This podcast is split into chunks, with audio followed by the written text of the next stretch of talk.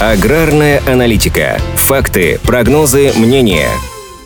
Сев яровых в России практически завершен, а на юге страны уже даже приступили к уборке урожая. Традиционно в числе первых уборочную кампанию начали в регионах Северного Кавказа, в Дагестане и Чечне, а также на Ставрополье. По информации Минсельхоза, площадь посевов в этом сезоне составила 51 миллион гектаров, причем темпы уборки на этот раз выше, чем в предыдущие годы. Например, в 2022 году посевная завершилась в первую неделю июля, а общая площадь тогда составила 53,5 миллиона гектаров. По структуре сева доля зерна достигла 56%, 29 миллионов гектаров. Пшеница посеяна на площади 13,5 миллионов гектаров. Ячмень занял 7 миллионов гектаров, а кукуруза 2,5 миллиона гектаров. Лидерами по посевным площадям, по данным на начало июня, среди регионов стали Оренбургская область 1,9 миллионов гектаров, Татарстан 1,8 миллионов гектаров, Алтайский край 1,7 миллионов гектаров, а также Башкортостан и Челябинская область по 1,3 миллионов гектаров. В южных регионах, где урожайность традиционно значительно выше, площади посевов меньше. Так, в Ставропольском крае зерновые посеяли на чуть более 800 тысяч гектаров, в Краснодарском крае на 650 тысяч гектаров, в Ростовской области на 590 тысячах гектаров, а в Волгоградской на 516 тысячах гектаров.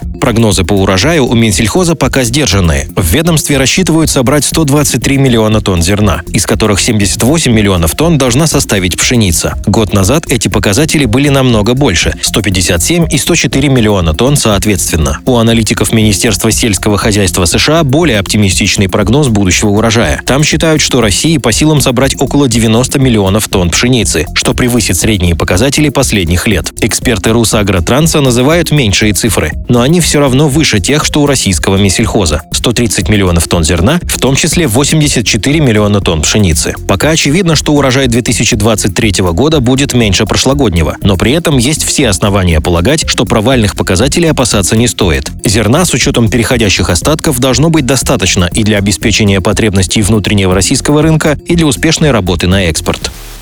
Аграрная аналитика подготовлена по заказу компании «Сингента».